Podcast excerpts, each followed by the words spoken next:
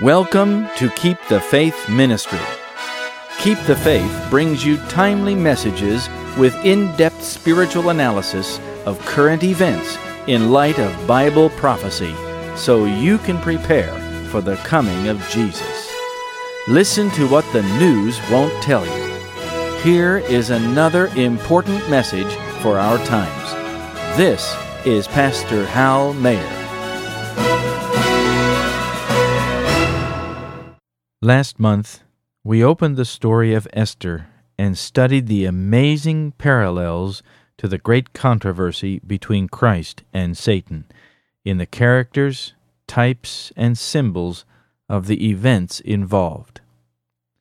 This month, we are going to look at the thrilling epic plot to destroy God's church in one day and the powerful deliverance wrought by the precarious risk of Esther and Mordecai.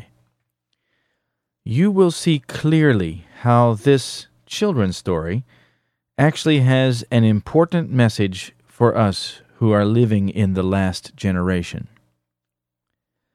Let us open with prayer. Our Father in heaven, teach us, we pray, about the things that are coming upon your true church in these last days. May the story of Esther come alive to us as you intended it. Open our understanding that we may see your sustaining and guiding hand in the shadows, keeping watch above your own. In Jesus' name, amen. As we begin, let me read an important statement from Prophets and Kings, page 605. The trying experiences that came to God's people in the days of Esther were not peculiar to that age alone.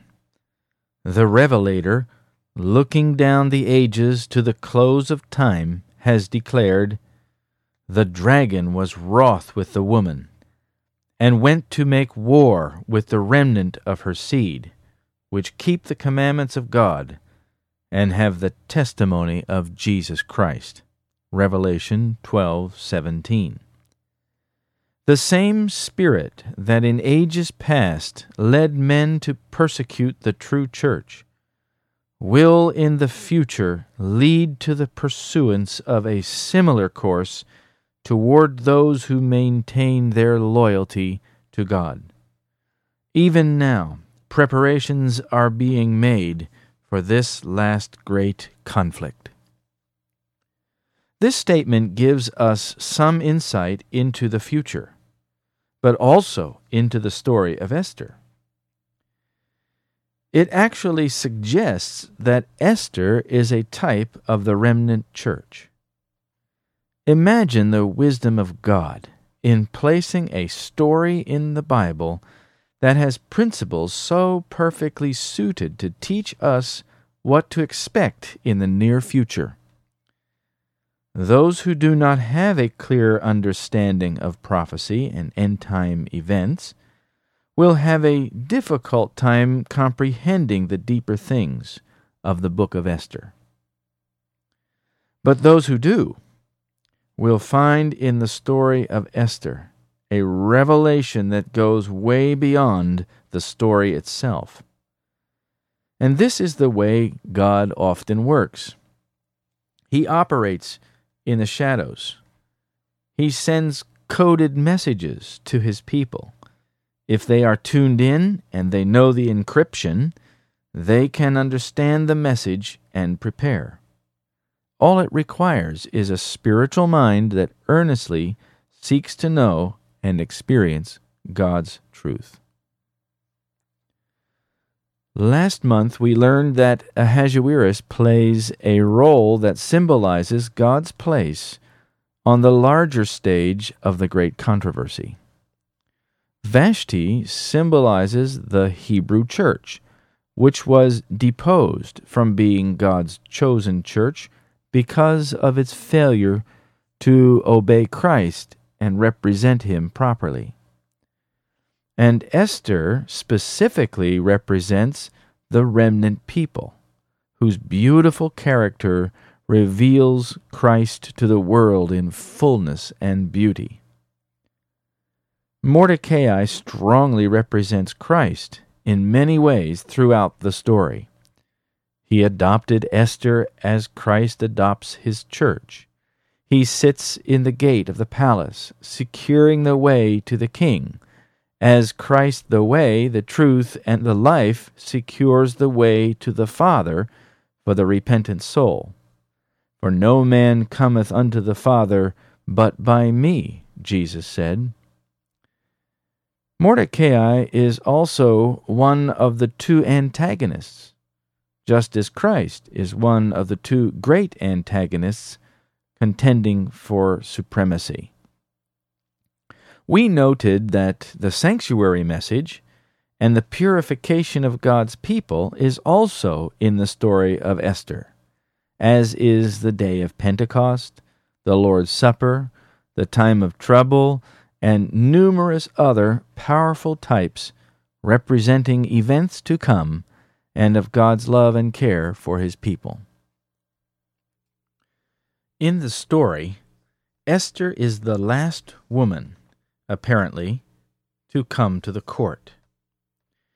Chapter 2, verse 8 says that after Many maidens were gathered together unto Shushan the palace, to the custody of Hegai, that Esther was brought also unto the king's house, to the custody of Hegai, keeper of the women. Obviously, Mordecai waited until after the other maidens had arrived before he let Esther go to the court. No doubt he wanted to send her last so that the impression she made would not be lost among all the others. And doesn't Jesus save the best for last? His remnant church and those that constitute it will have the greatest amount of light. Their characters will be the most beautifully developed in all history.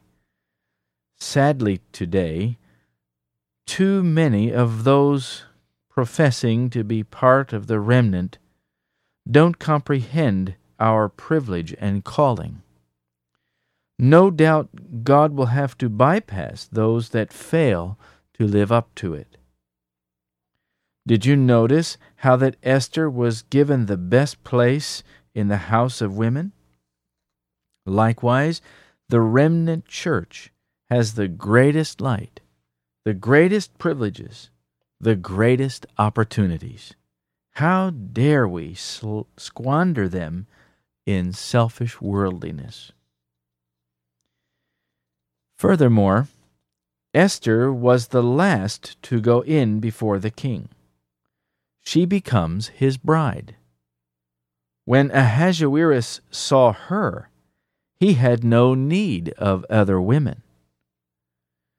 There are other women involved in the story, which are not finally chosen, suggesting that there are other churches that for a time have their place in God's work the Lutherans, Calvinists, Methodists, etc. But after a time, they drop away, perhaps because of their failure to advance with light and truth. But for the last crisis in the history of the world, which is prefigured by the book of Esther, God chooses the remnant church as his bride to represent him fully.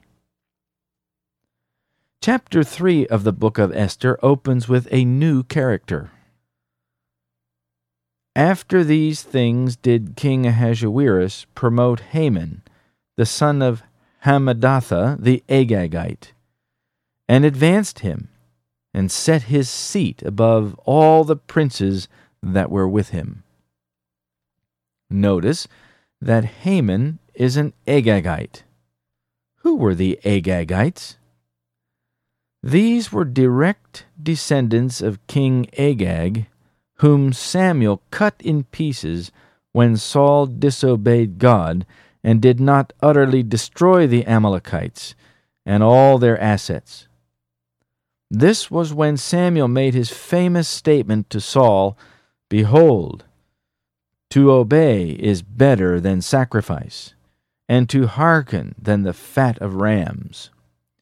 Apparently, there were either some of Agag's family that Saul spared, still hanging around, or perhaps, more likely, there were some of Agag's descendants in other nations through the common practice of intermarriage among royalty. Nevertheless, Haman, no doubt, made his way up through the ranks of the Persian government during the first four years of Esther's reign as Queen of Persia. No doubt Haman knew the story of how the Jews destroyed his ancestors and his nation.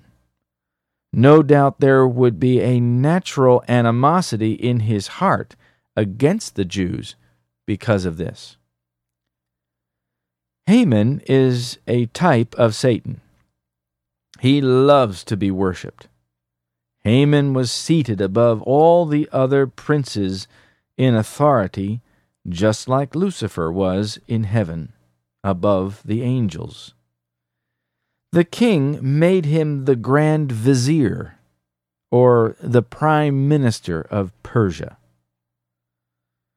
Ahasuerus also issued a decree that all the king's servants must reverence or worship this man and prostrate themselves before him, as was the custom among the Orientals. In the great controversy, God makes no such decree, but he does allow Satan to make his own decrees, which creates the same effect. Remember that in allegory, not every point should be expected to apply exactly. God is trying to show us principles through human agencies that will be repeated in our day. Verse 2 And all the king's servants that were in the king's gate bowed and reverenced Haman, for the king had so commanded concerning him. But Mordecai bowed not, nor did him reverence. The command of the king required an act of worship, the worship of a man set up above all other men. Revelation 13, verse 4 says that they worshiped the dragon, that's Satan, which gave power unto the beast, and they worshiped the beast. The beast is the Antichrist, the Pope in Rome, who is Satan's representative on earth.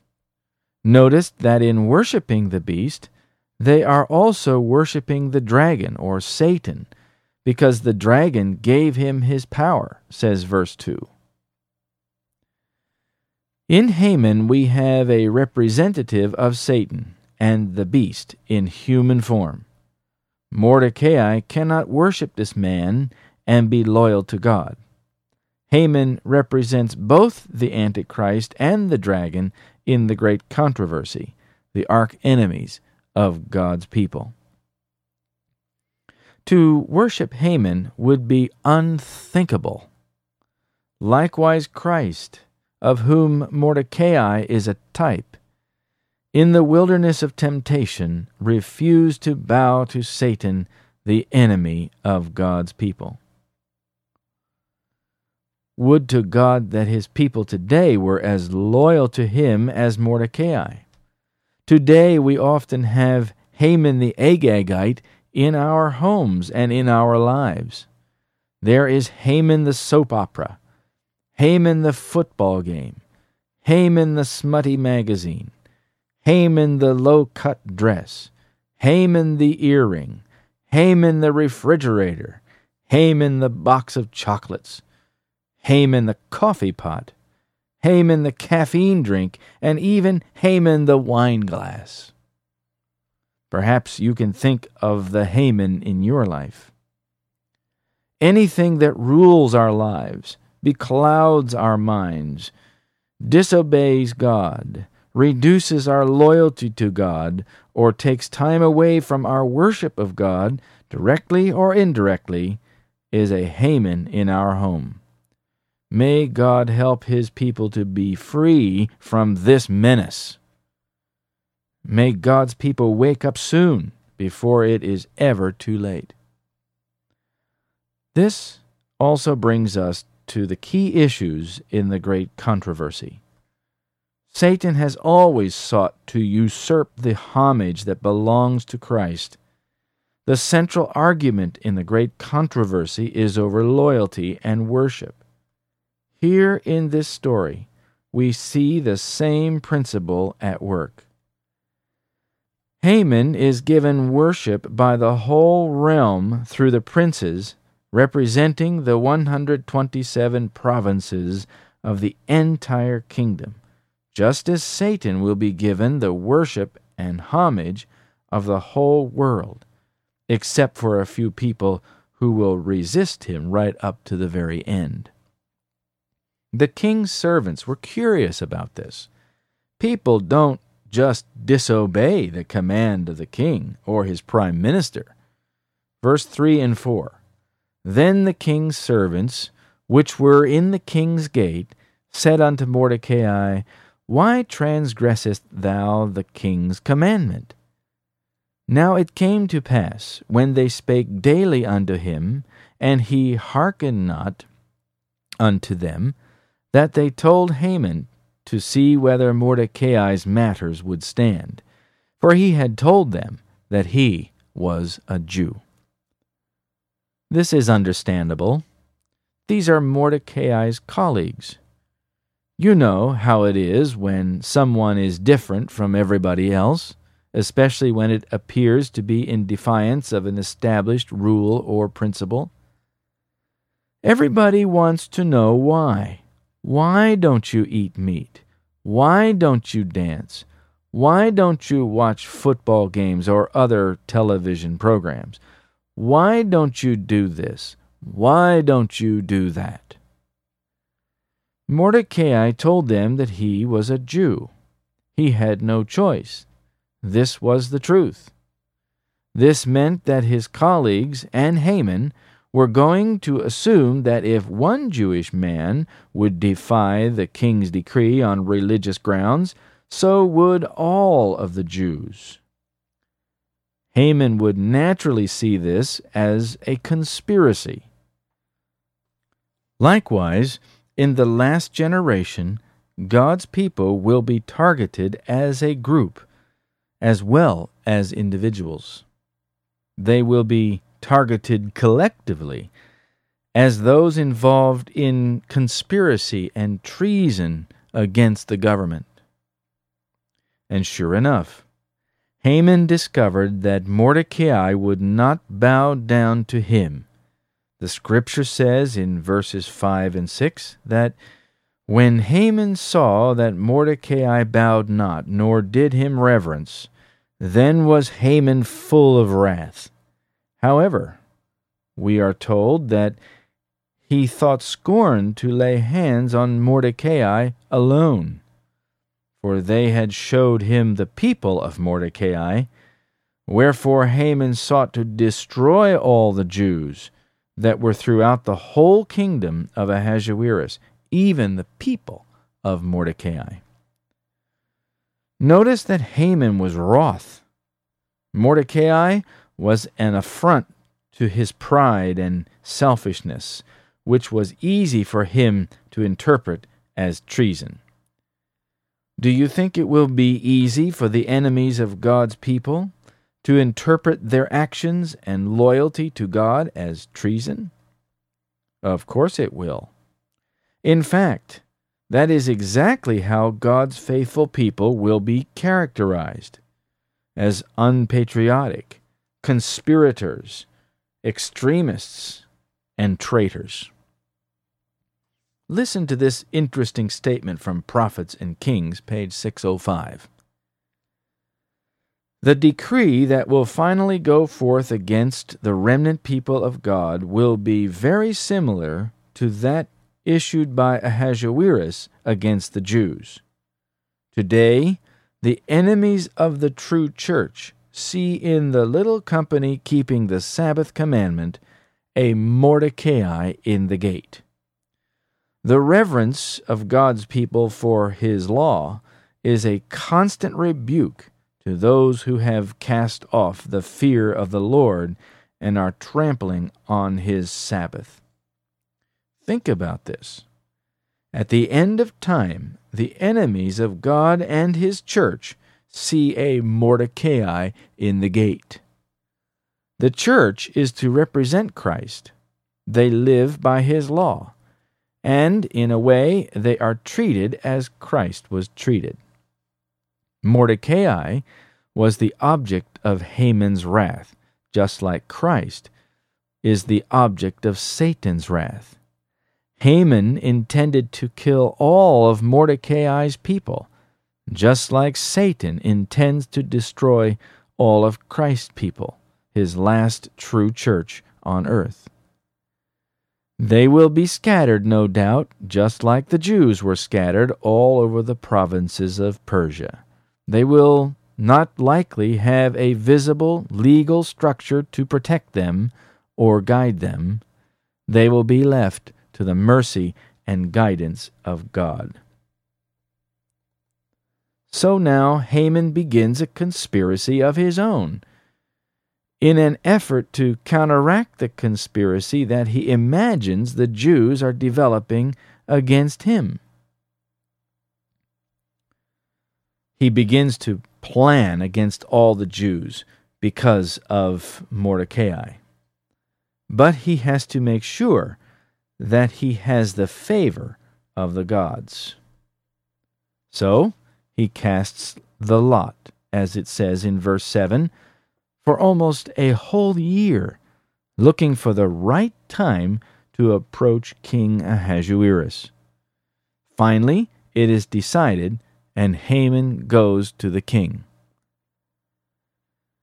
Chapter 3, verse 8 and 9. And Haman said unto King Ahasuerus, There is a certain people scattered abroad and dispersed among the people in all the provinces of thy kingdom, and their laws are diverse from all people, neither keep they the king's laws Therefore it is not for the king's profit to suffer them. If it please the king, let it be written that they may be destroyed. And I will pay ten thousand talents of silver to the hands of those that have the charge of the business, to bring it into the king's treasuries. Haman accuses the Jews of treason. He lies about them. He tells partial truths. He makes sweeping generalizations. He even tries to bribe the king. Notice Haman's statement about the Jews. Neither keep they the king's laws. Was that true? No. They were known as law abiding citizens. Jeremiah had strongly admonished them to be law abiding citizens wherever they would be. Faithful Jews only broke the civil law when it conflicted with the law of God, such as what Mordecai was doing. Do you think that a time is coming when you will be faced with the same situation? Do you think that you will ever have to break a civil law of the land in order to be loyal to the law of God? I do. It is called the National Sunday Law. And there will eventually be a universal Sunday law also. Here, God has given us in the story of Esther a forecast of the National Sunday Law which we know about from other scriptures. But its principles are embedded in this story. The National Sunday Law is about worship of Satan in opposition to the worship of God, isn't it? This same principle is found in the story of Esther. It is very interesting to note that all through history, the largest numbers of people persecuted for any reason have always been Sabbatarians, that is, Bible Sabbath keepers. And in the final crisis, it will again be Sabbath keepers who are the target of oppression. The Jews in World War II were Sabbath keepers, weren't they? The Christians in the early church were Sabbath keepers too. During the Dark Ages, many of the Jews were persecuted by the Roman Catholic Church. They too, of course, were Sabbatarians, and so were some of the Waldenses and others who have always been loyal to God's law. And now we see it again in the story of Esther. The Jews were singled out for genocide, just like Sabbath keepers will be targeted in the last generation. One wonders what it will be like to be targeted for genocide. Read the accounts of the Jews during the Holocaust. It will all happen again, even in this enlightened age.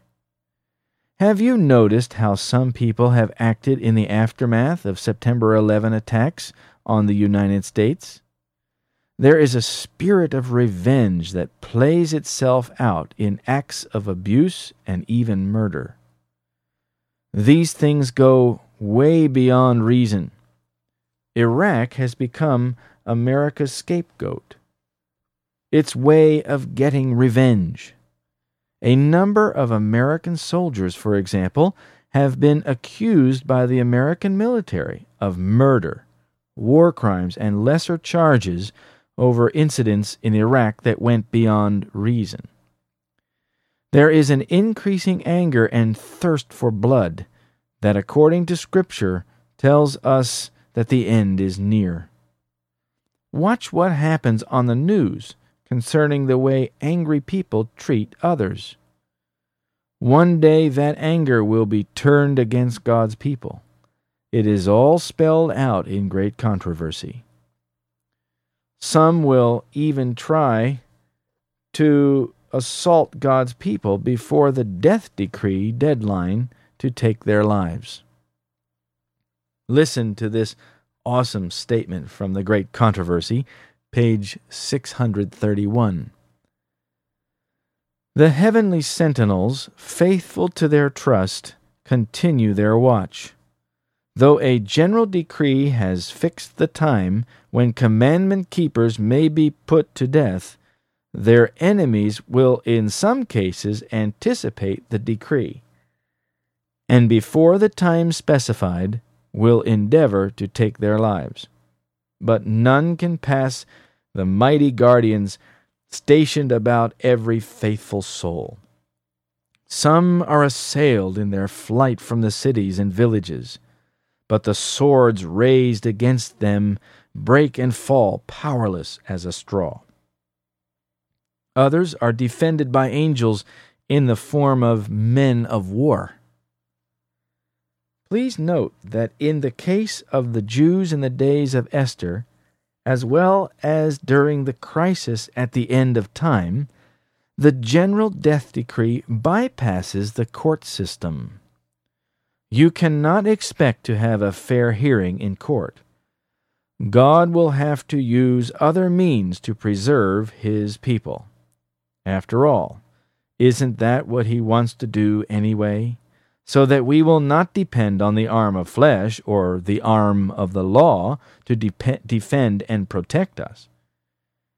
Do you think there will be a general breakdown of the court systems of this world? Absolutely. Do you think that there will be a general breakdown of democratic and republican governments that will be replaced with various forms of dictators?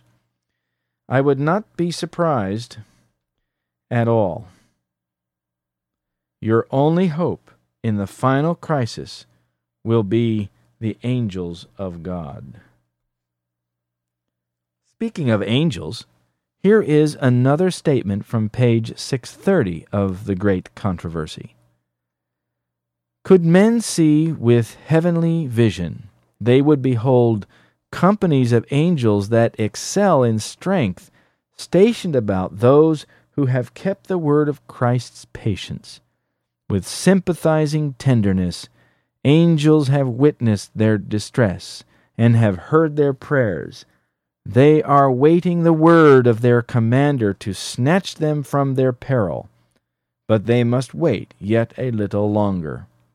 The people of God must drink of the cup and be baptized with the baptism. The very delay, so painful to them, is the best answer to their petitions. As they endeavor to wait trustingly for the Lord to work, they are led to exercise faith, hope, and patience, which have been too little exercised during their religious experience. I want to be spiritually ready for that, don't you? Thank God for angels that excel in strength. Do you think Esther had the angels by her side? Absolutely. Do you think the same God has angels stationed by your side in every emergency? Of course he does. If you are faithful to God through Christ's power, you can have confidence that His angels that excel in strength are with you too. Verse 10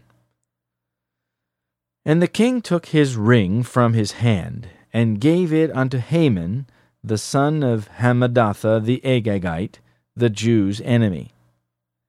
And the king said unto Haman, The silver is given to thee the people also, to do with them as it seemeth good to thee. We are told that Satan himself, the hidden instigator of the scheme, was trying to rid the earth of those who preserve the knowledge of the true God. That's Prophets and Kings, page 600. Notice that Haman is characterized as the Jews' enemy. Likewise, Satan is the enemy of all spiritual Jews. Remember the scripture that says, If ye be Christ's, then ye are Abraham's seed and heirs according to the promise. If you are one of those, then Satan will be on your track. Notice also that Haman must ask Ahasuerus for the authority to hurt God's people. Likewise, Satan must ask permission to bring trouble on us, including the great time of trouble that the remnant will pass through. Remember the story of Job. Satan had to get permission before he could touch him. It is interesting to see that in verse 15 we are told that the posts went out all over the kingdom. It was Cyrus that had established the Persian postal system, using fast horses and relay stations all throughout the kingdom. The Pony Express was not the first of its kind. So the news traveled rather quickly, and it wasn't long before the Jews were in deep anguish. Their great time of trouble had come, and God's people were not ready for it. Do you think God's people would be ready if the time of trouble came upon us now? I don't think so. Satan's purpose is to keep his plans hidden for as long as possible and to keep God's people asleep in their sins so that they will not be ready for the almost overwhelming surprise that will overtake them like a thief in the night. My friends, we must get ready. Do not delay. Satan is still at it. I'm reading now from the fifth volume of the Testimonies to the Church, page 450 and 451. In connection with the story of Esther, Ellen White writes the decree which is to go forth against the people of God will be very similar to that issued by Ahasuerus against the Jews in the time of Esther. The Persian edict sprang from the malice of Haman toward Mordecai. Not that Mordecai had done him harm, but he had refused to show him reverence which belongs only to God. The king's decision against the Jews was secured under false pretenses through misrepresentation of that peculiar people. Satan instigated the scheme in order to rid the earth of those who preserved the knowledge of the true God.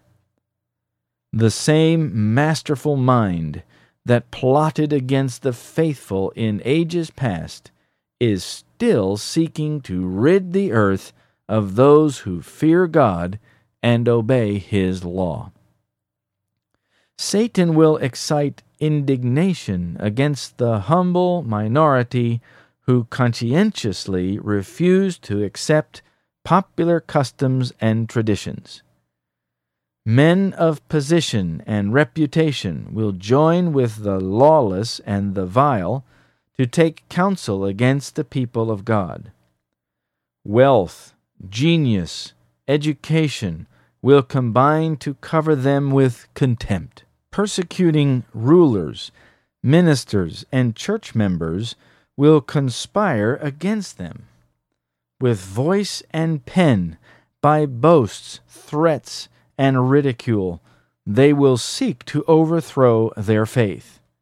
By false representations and angry appeals, they will stir up the passions of the people. Not having a Thus saith the Scriptures to bring against the advocates of the Bible's Sabbath, they will resort to oppressive enactments to supply the lack. To secure popularity and patronage, legislatures will yield to the demand for a Sunday law. Those who fear God cannot accept an institution that violates a precept of the Decalogue. On this battlefield comes the last great conflict of the controversy between truth and error. And we are not left in doubt as to the issue. Now, as in the days of Mordecai, the Lord will vindicate his truth and his people. Here again, we see type meeting antitype. God has given us a clear illustration of the future of his faithful people. Shouldn't we take heed and prepare for it? How is your spiritual walk with God? Can you be a Mordecai in the gate? Can you be an Esther who will act in the fear of God when circumstances demand it? I pray that you will. I pray that I will. It will be an inestimable tragedy if anyone listening to this tape would compromise in order to avoid the human consequences of obedience to God. May God help you to be faithful. All these things that we clearly see happened in the time of Esther will happen again during the final crisis. Chapter 4, verses 1 through 3. When Mordecai perceived all that was done, Mordecai rent his clothes and put on sackcloth and ashes and went out into the midst of the city and cried with a loud and bitter cry, and came even before the king's gate. For none might enter into the king's gate, clothed with sackcloth.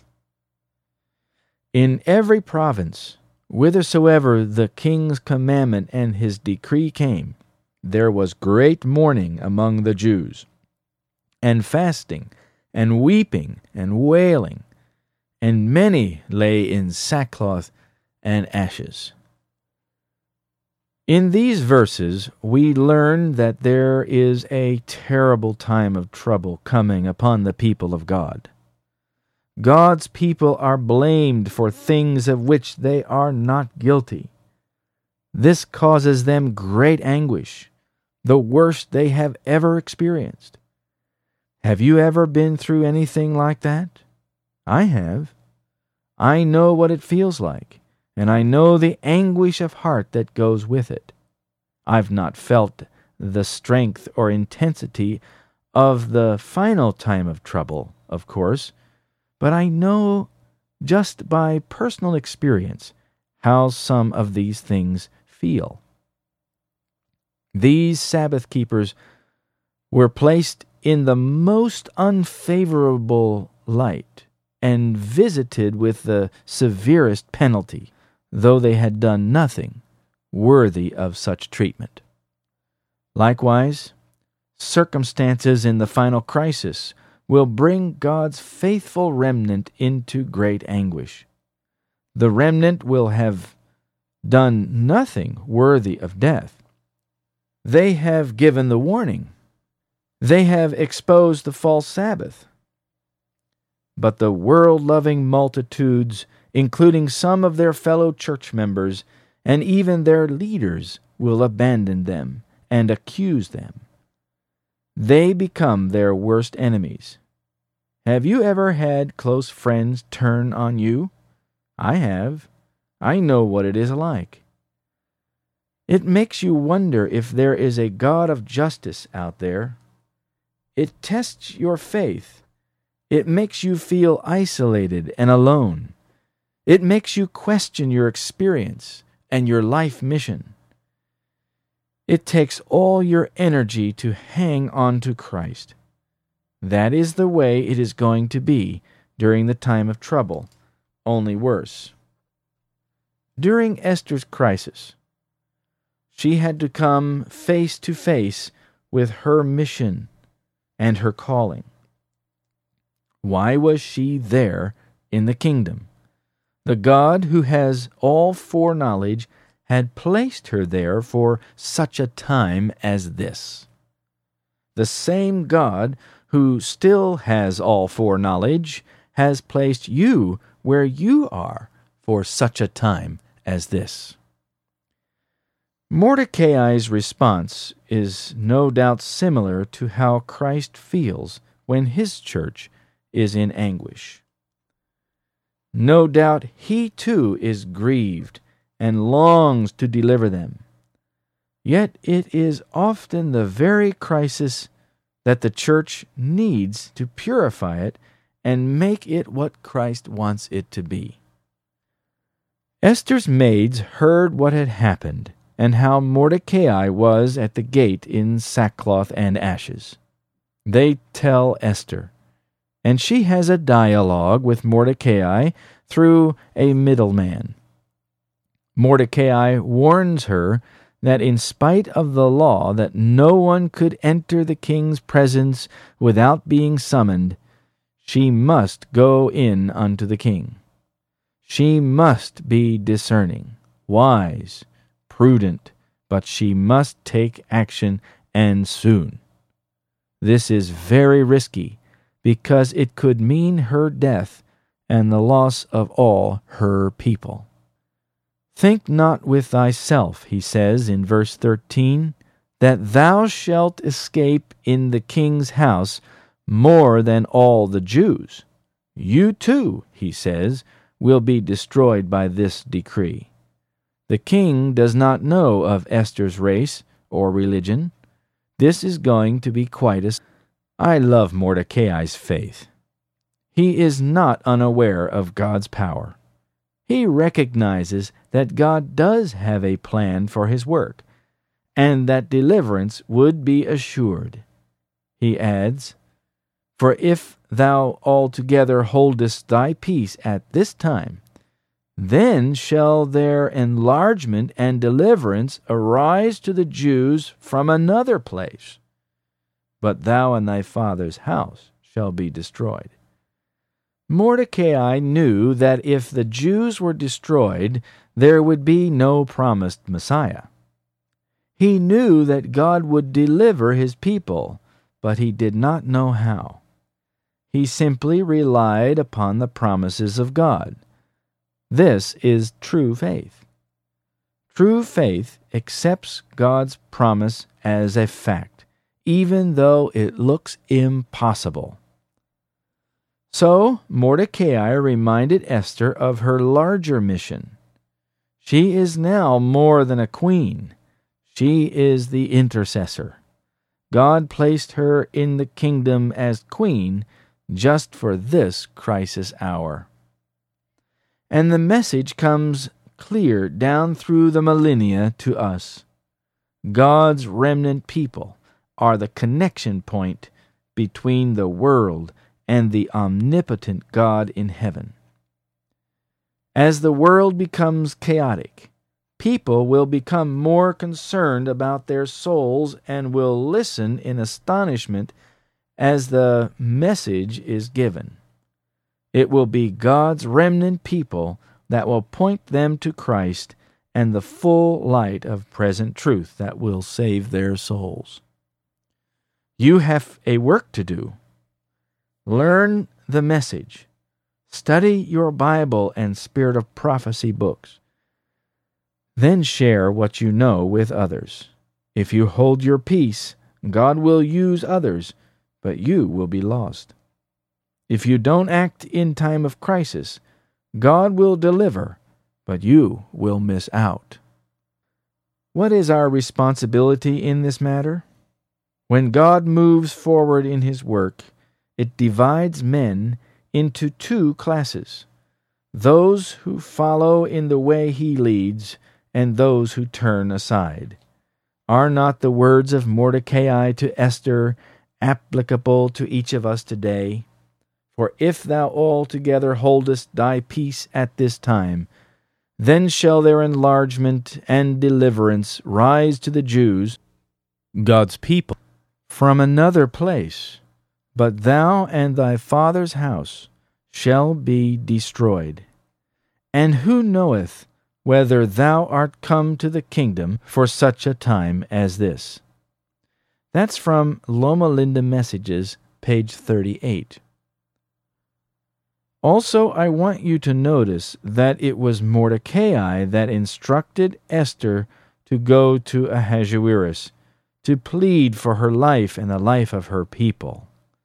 Likewise, Jesus instructs his people to go to the Father in heaven in his name and seek forgiveness and justice, plead for their lives and for the deliverance of the remnant, just like Esther was to do with Ahasuerus. Esther's confidence in Mordecai and his unwavering faith in God no doubt helped her gain an inner peace about her appointed work.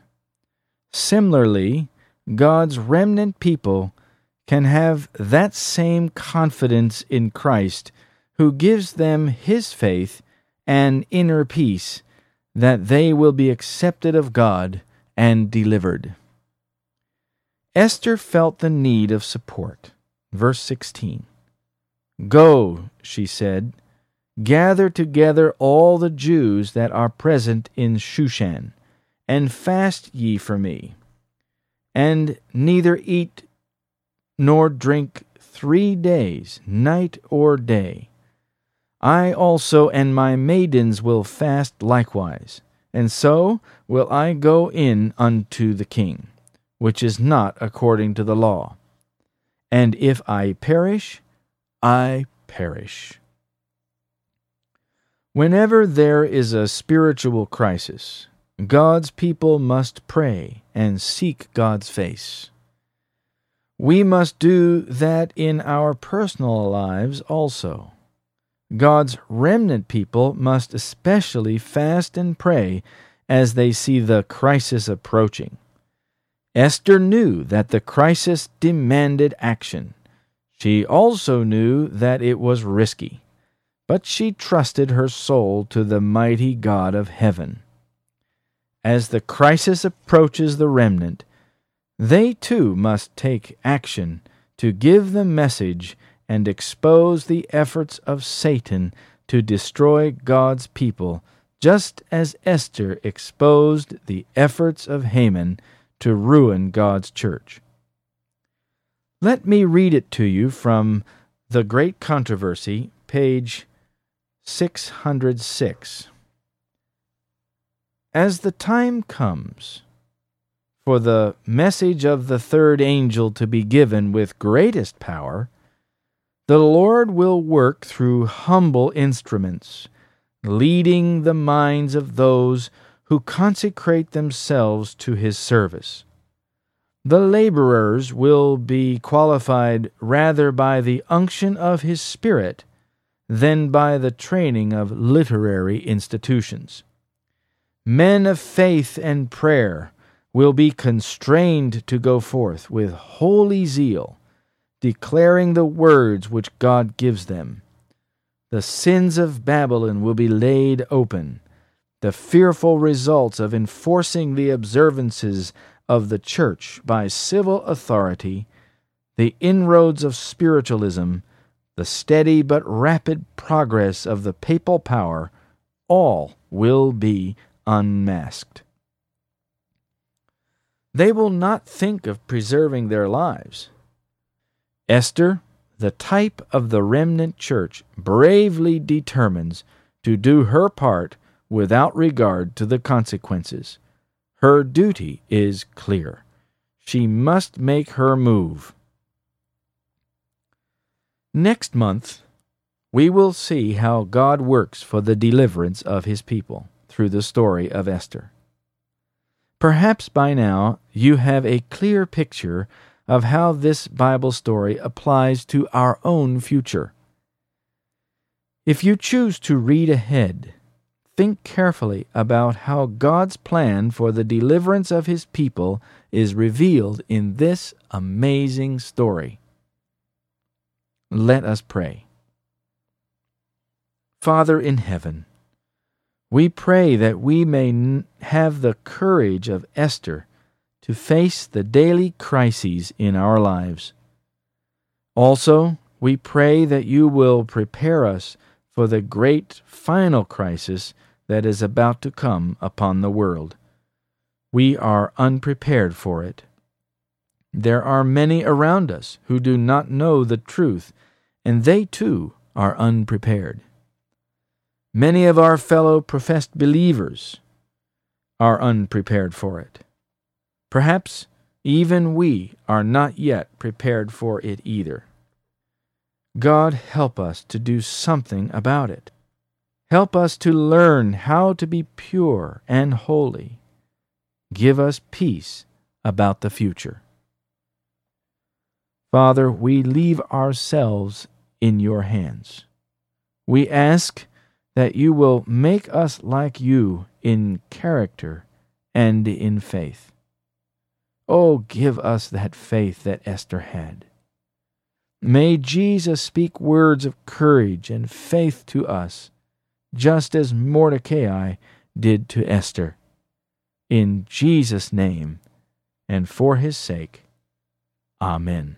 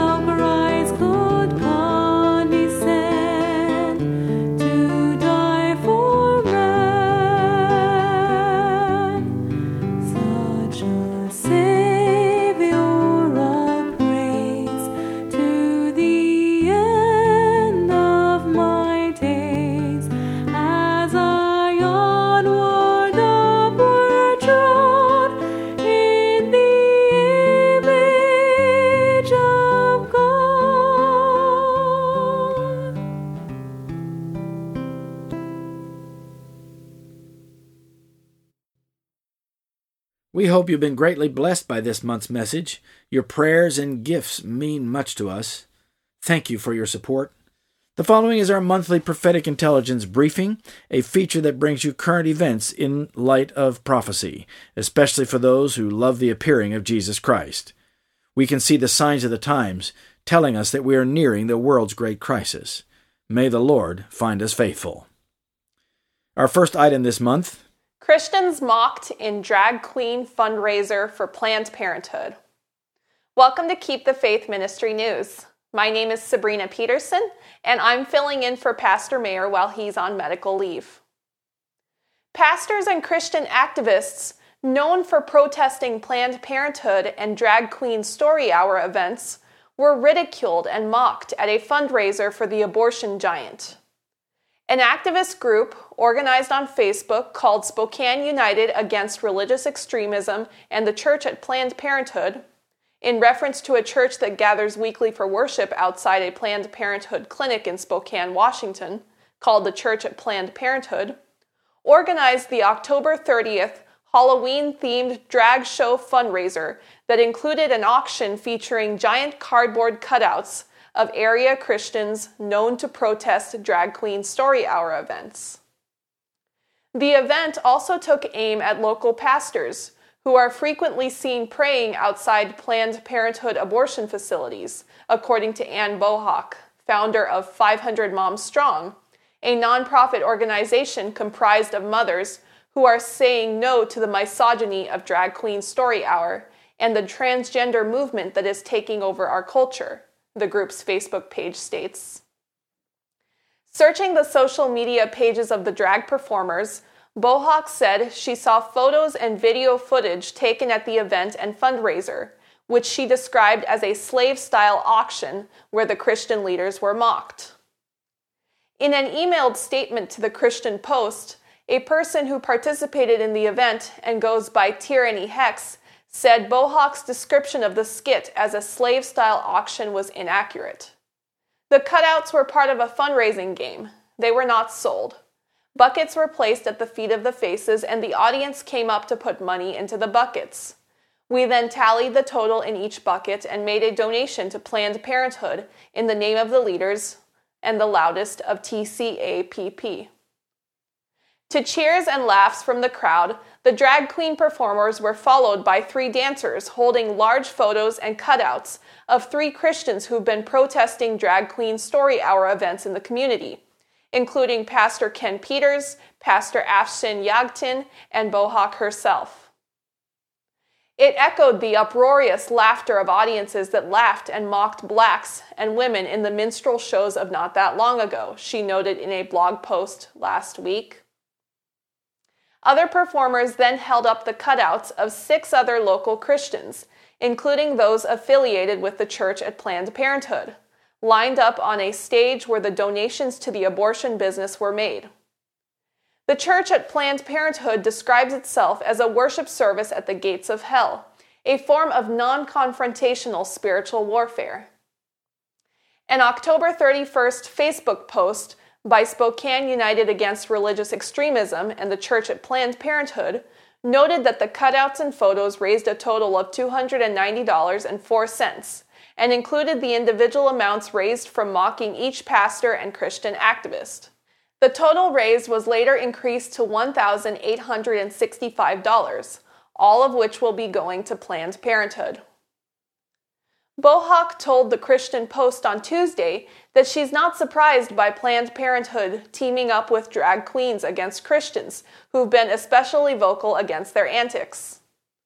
Christians are the biggest threat to their agendas. We are the only ones standing in their way and telling them, no, you will not abort babies. No, you will not exploit vulnerable women. And no, you will not expose our children to sexual deviancy and gender confusion, she said using effigies and a slave auction style fundraiser to raise money for an organization whose existence is based upon the extermination of black Americans is in very poor taste, Bohawk said.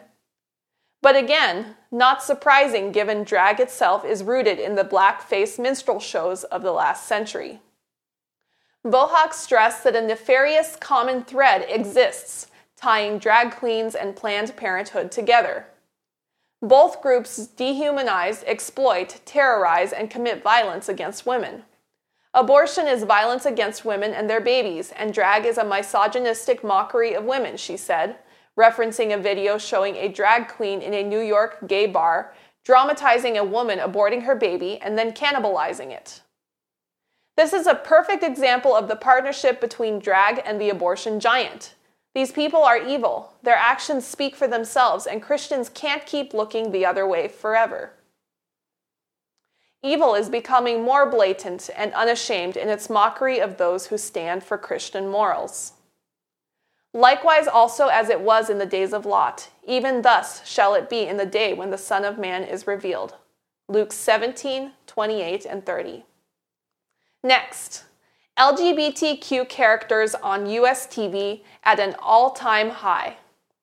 For the fourth consecutive year, broadcast television has featured a record percentage of LGBTQ characters, according to a report released Thursday by the media advocacy group GLAAD. Last year, GLAAD called on the broadcast networks to have 10% of its regular characters on primetime scripted series identify as LGBTQ by 2020.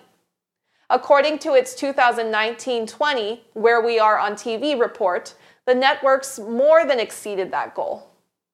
Of the 879 regular characters scheduled to appear this season, 90, or 10.2%, are LGBTQ.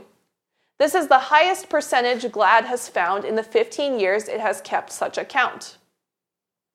We made a specific call and to see the networks surpass it is really noteworthy. Megan Townsend, GLAAD's Director of Entertainment Research and Analysis, told NBC News.